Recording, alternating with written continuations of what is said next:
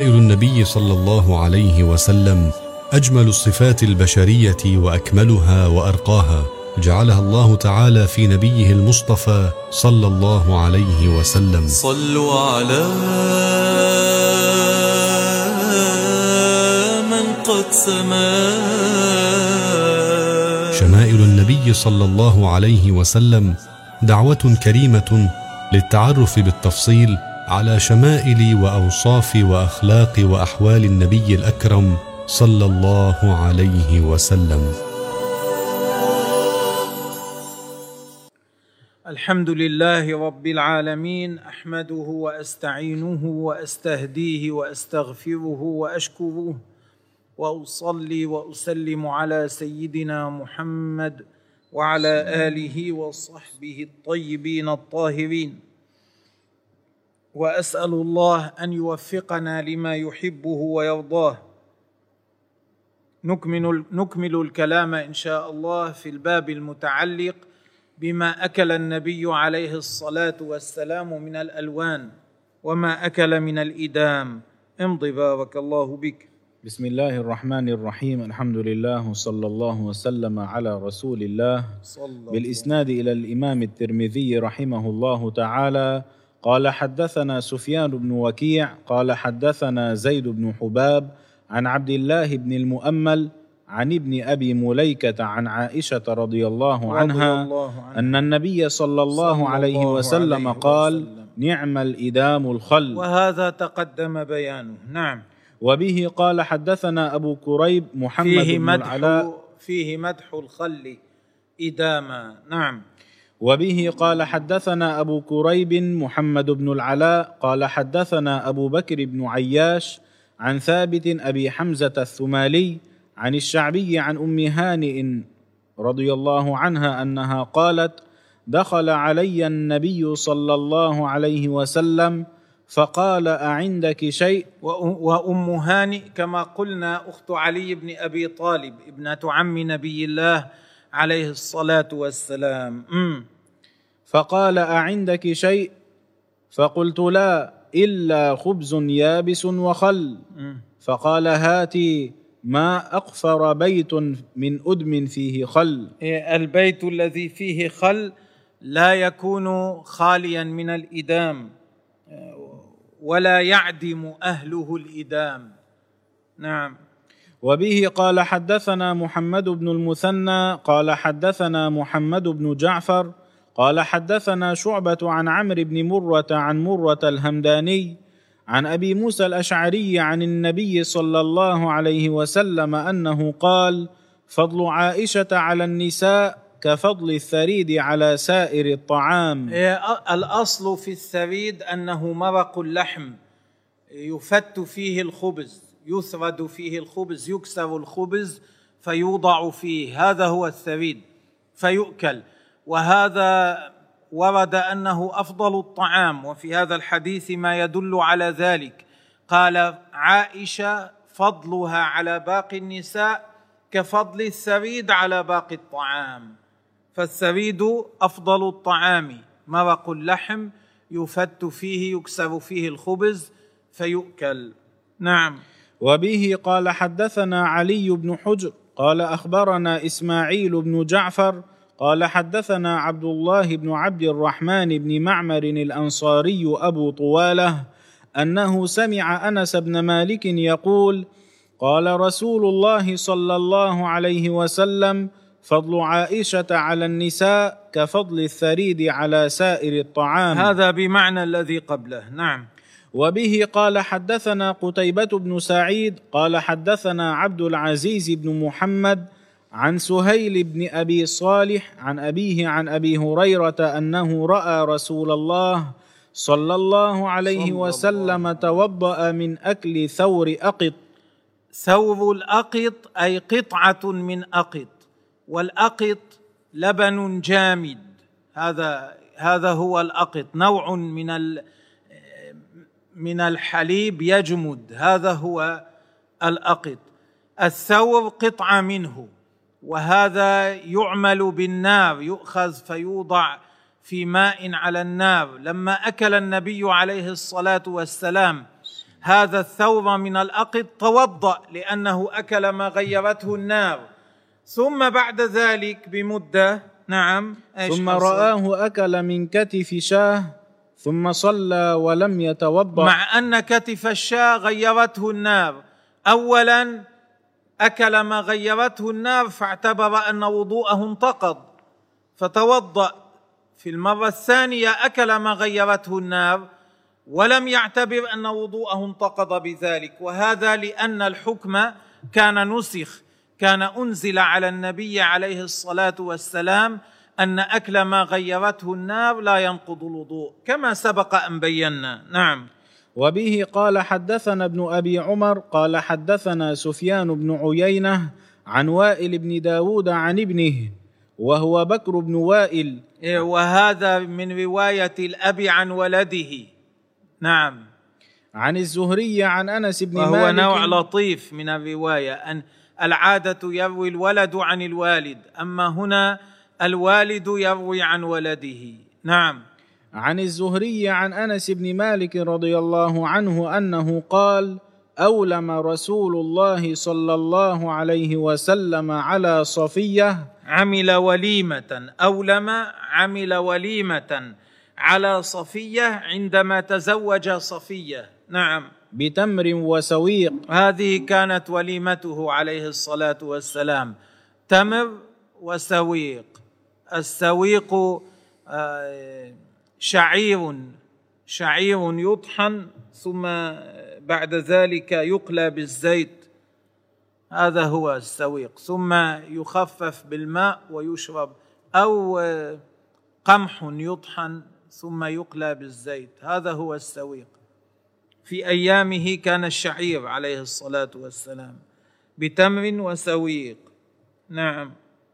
وبه قال حدثنا الحسين بن محمد البصري قال حدثنا الفضيل بن سليمان قال حدثنا فائد مولى عبيد الله بن علي بن أبي رافع مولى رسول الله صلى الله صلى عليه الله وسلم عليه أنه قال حدثني عبيد الله بن علي عن جدته سلمى أن الحسن بن علي سلمى كانت تخدم النبي عليه الصلاة والسلام. نعم.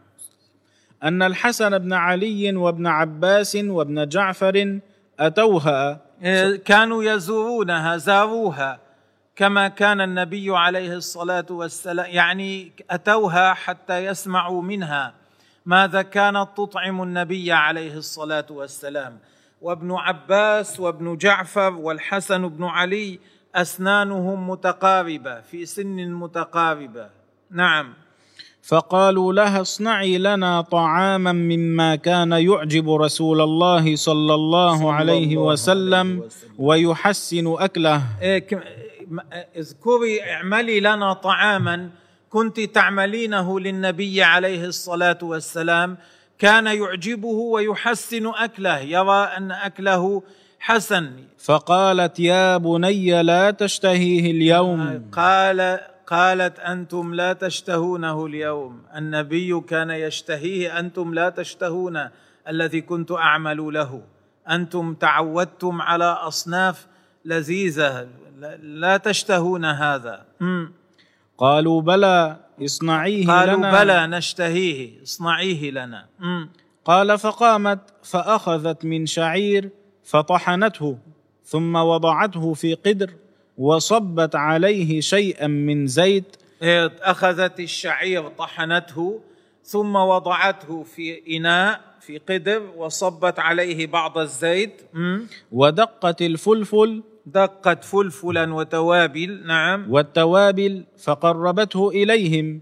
فقالت خلطت هذا هذا كله وقالت هذا كان يعجب النبي عليه الصلاة والسلام ويحسن أكله. نعم. فقالت هذا مما كان يعجب رسول الله صلى الله عليه وسلم ويحسن أكله. وهذا وهذا يدل على أن إصلاح الطعام بال- بالفلفل وما يشبهه من التوابل لا ينافي الزهد لأن النبي عليه الصلاة والسلام كان يأكل هذا. نعم. وبه قال حدثنا محمود بن غيلان قال حدثنا أبو أحمد قال حدثنا سفيان عن الأسود بن قيس عن نبيح العنزي عن جابر بن عبد الله أنه قال أتانا النبي صلى الله. عليه وسلم في منزلنا. فذبحنا زارنا له, نبي الله. فذبحنا له شاه. فقال كأنهم علموا أنا نحب إيه، اللحم قال النبي عليه الصلاة والسلام كأنهم علموا أننا نحب اللحم. إيه، على خلاف ما يدعو إليه بعض الناس في أيامنا من ذم اللحم. يذمون اللحم على الإطلاق. النبي عليه الصلاة والسلام قال كأنهم علموا أننا نحب اللحم. مم. وفي الحديث قصة. نعم. أراد الترمذي من ذلك بيان أن النبي عليه الصلاة والسلام كان يرغب في أكل اللحم. نعم. وبه قال حدثنا ابن أبي عمر قال حدثنا سفيان قال حدثنا عبد الله بن محمد بن عقيل أنه سمع جابرا حا. قال سفيان وحدثنا محمد بن المنكدر. حا هذه معناها تحول من سند إلى سند آخر. نعم. عن جابر أنه قال خرج رسول الله صلى الله عليه وسلم. وأنا معه فدخل على امرأة من الأنصار. دخل بيتهم نعم. فذبحت له شاة وهذا يدل على أن المرأة إذا ذبحت الشاة يؤكل تؤكل ذبيحتها. نعم. فأكل منها. وأتته بقناع من بطبق رطب بقناع من رطب بطبق من رطب نعم. فأكل منه ثم توضأ للظهر وصلى صلى الله عليه صلى وسلم الله عليه وسلم. ثم انصرف. ثم انصرف من الصلاة. يعني أنهى صلاته. فأتته بعلالة من علالة الشاه بعدما أنهى الصلاة جاءته. هي, هي تحب إكرامه. عليه الصلاة والسلام. أطعمته قام فأطعمته اللحم أطعمته الرطب قام توضأ فصلى. بعدما أنهى الصلاة رجعت فأتت له بما بقي علالة الشاة ما بقي من الشاة. إيه، يعني كل أيضا من هذا يا رسول الله أنا أفرح. مم. فأكل ثم صلى العصر ولم يتوضأ. وهذا يدل على أن أكل ما ما غيرته النار لا ينقض الوضوء. ويدل أيضا على أن الإنسان إذا أكل إذا أكل فوق ما كان يريد أصلا لمراعاة خاطر المسلم لمراعاة خاطر من يضيفه لإفراح قلبه وإدخال السرور على قلبه لا يكون فعله مذموما لأنه لا يكون أكل من باب إرادة التخمة بالطعام. إنما لإدخال الفرح والسرور إلى قلب المسلم. نعم. وبه قال حدثني عباس بن محمد الدوري قال حدثنا يونس بن محمد قال حدثنا فليح بن سليمان عن عثمان بن عبد الرحمن عن يعقوب بن أبي يعقوب عن أم ولاحظ أن النبي عليه الصلاة والسلام إيه، أكل الطعام الثاني قبل أن يهضم الأول. وهذا لإدخال السرور في قلبها. إذا كان لهذه العلة لا بأس بذلك. نعم. أعد لو سمح أو وبه قال حدثني عباس بن محمد الدوري. قال حدثنا يونس بن محمد. قال حدثنا فليح بن سليمان عن عثمان بن عبد الرحمن عن يعقوب بن أبي يعقوب عن أم المنذر أنها قالت دخل علي رسول الله صلى الله صلى عليه الله وسلم عليه وسلم ومعه علي ولنا دوال معلقة. كنا معلقة بعمود البيت. يعني كانوا قطعوا من النخل الثمار وعلقوها في عمود البيت بعمود البيت. يعني البسر كانوا يقطعون البسر ثم يعلقونه في البيت. البسر يعني الذي يسميه العامة في بلادنا البلح.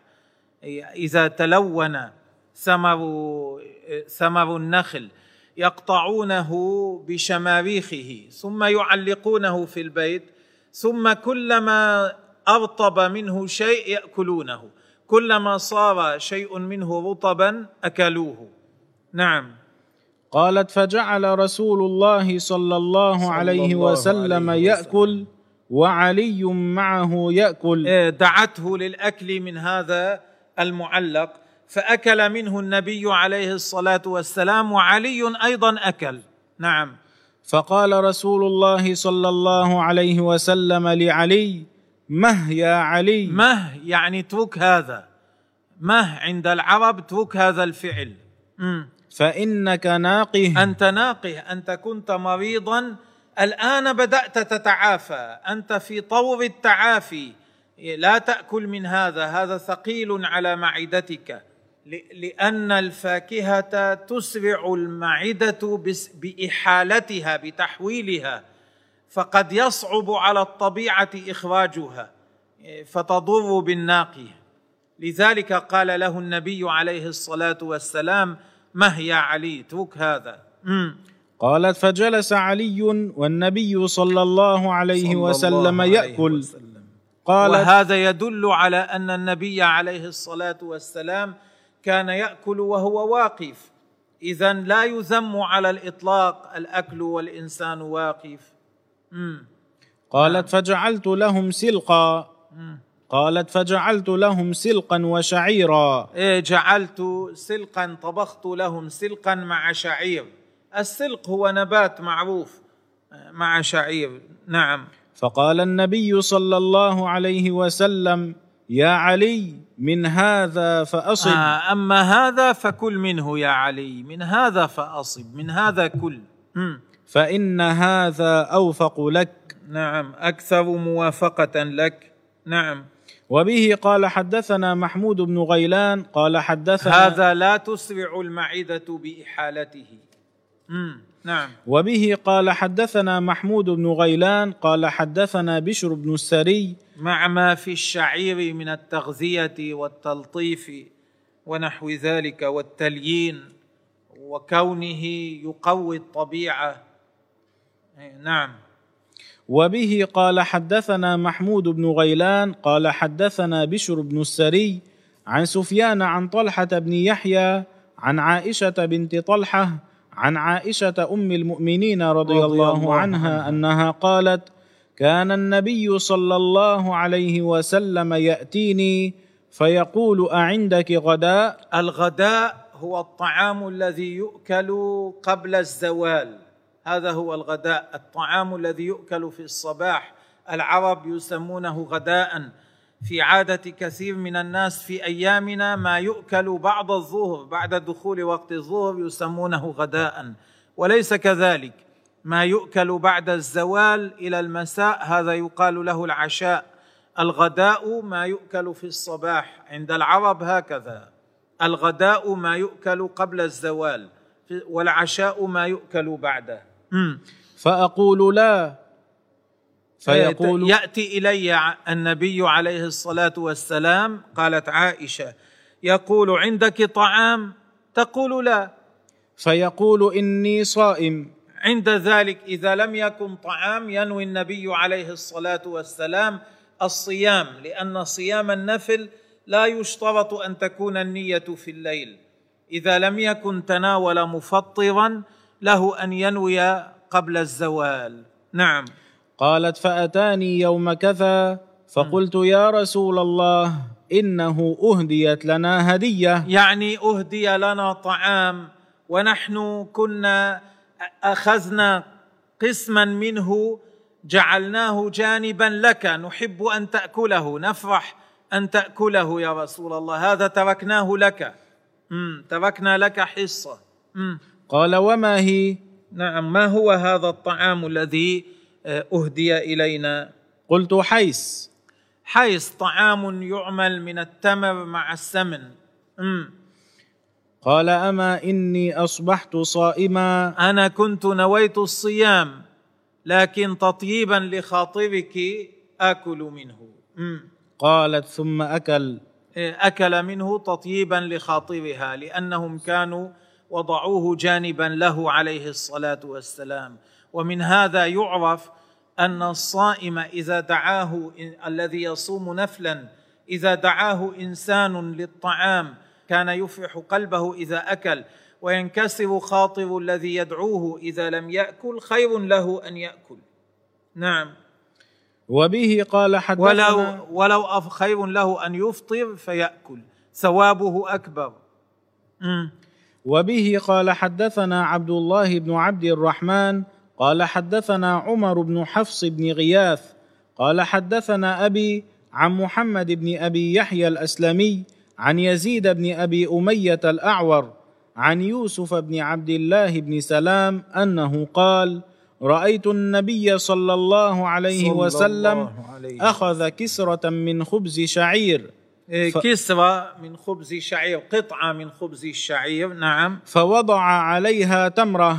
إيه، نعم. وقال هذه إدام هذه أيوة. فأكل. هذه التمرة إدام هذا الخبز. فهذا يدل على أن التمر يصلح للأدومة يصلح أن يكون إداما. فأكل الخبز مع التمر عليه الصلاة والسلام. هم.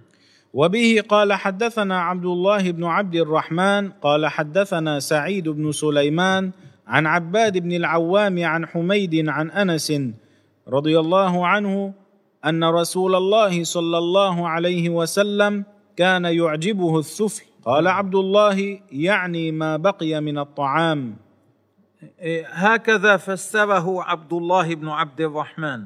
ما بقي من الطعام ولكن فسره غيره آه، منهم من الصحابة وغيرهم بأنه الثريد كان يعجبه الثفل أي الثريد ليس ما بقي من الطعام بل الثريد المرق الذي فيه الخبز.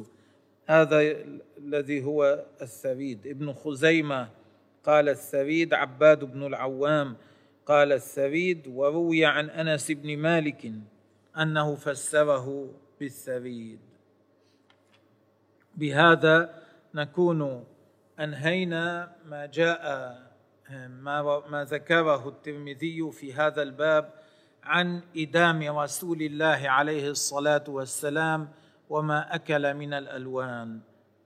باب ما جاء في صفة وضوء رسول الله صلى الله عليه وسلم عند الطعام. المقصود بالوضوء هنا غسل اليدين وما شابه ذلك. ليس المقصود الوضوء لأجل الطهارة. نعم. وبه قال حدثنا أحمد بن منيع قال حدثنا يعني عند الطعام. يعني هل يغسل يديه قبل الطعام وبعده؟ ماذا ورد في ذلك؟ هذا هذا الباب يتعلق بهذا. نعم. وبه قال حدثنا أحمد بن منيع قال حدثنا إسماعيل بن إبراهيم عن أيوب عن ابن أبي مليكة عن ابن عباس رضي الله عنهما أن رسول الله صلى الله عليه, الله وسلم, عليه وسلم. خرج من الخلاء. فقر فقرب إليه طعام. قربوا إليه الطعام ليأكل. نعم. فقالوا ألا نأتيك بوضوء؟ ما نأتيك بماء تغسل يدي تغسل يدك يا رسول الله. نعم. قال إنما أمرت بالوضوء إذا قمت إلى الصلاة. إيه الأمر الحقيقي الواجب علي أن أن أغسل وجهي ويدي إلى آخره هو الوضوء الذي يحتاج إليه للصلاة. أما الآن ليس علي أن أغسل يدي وذلك لأن النبي عليه الصلاة والسلام كان يعرف نظافة يده وأنه ليس عليها مستقذر ولا نجاسة وأنه كان لا يستعمل يده اليمنى في الاستنجاء عليه الصلاة والسلام. لو كان خرج من الخلاء لكنه ما كان يستعمل يده اليمنى في ذلك وما كان يأكل قط باليسرى. وبه قال حدثنا سعيد بن عبد الرحمن المخزومي قال حدثنا سفيان بن عيينة عن عمرو بن دينار عن سعيد بن الحويرث عن ابن عباس أنه قال خرج رسول الله صلى الله صلى عليه الله وسلم عليه من. الغائط فأتي بطعام فقيل له ألا تتوضأ؟ فقال أصلي فأتوضأ. إيه، يعني بمعنى الذي قبله. وبه قال حدثنا يحيى بن موسى قال حدثنا عبد الله بن نمير قال حدثنا قيس بن الربيع حا قال وح قال وأخبرنا قتيبة قال حدثنا عبد الكريم الجرجاني عن قيس بن الربيع عن أبي هاشم عن زاذان عن سلمان أنه قال قرأت في التوراة أن بركة الطعام الوضوء بعده. يقول سلمان في هذا الحديث وقبل أن نمضي هذا الحديث ضعيف. حتى قال الحاكم في المستدرك تفرد به قيس بن الربيع عن أبي هاشم وانفراده على علو محله أكثر من أن يمكن تركها في هذا الكتاب. يعني لا يتحمل إذا انفرد به لا يتحمل انفراده وضعفه غيره. غير هذا غير الحاكم البيهقي ضعف هذا الحديث. هذا الحديث غير ثابت. لكن سنتكلم ماذا فيه. نعم. فيه أن سلمان قال يا رسول الله قرأت في التوراة أن بركة الطعام الوضوء بعده. إذا توضأ الإنسان بعد الطعام هذا فيه بركة. م. قال فذكرت ذلك للنبي صلى الله عليه وسلم وأخبرته بما قرأت في التوراة. م. فقال رسول الله صلى الله عليه وسلم بركة الطعام الوضوء قبله والوضوء بعده. نعم وكما قلنا هذا الحديث غير ثابت ضعيف. فيه بعض الرواه فيه ضعف وفيه إرسال أيضا. فيه انقطاع وضعف نكتفي بهذا. والله تبارك وتعالى أعلم. شمائل النبي صلى الله عليه وسلم أجمل الصفات البشرية وأكملها وأرقاها جعلها الله تعالى في نبيه المصطفى صلى الله عليه وسلم. صلوا على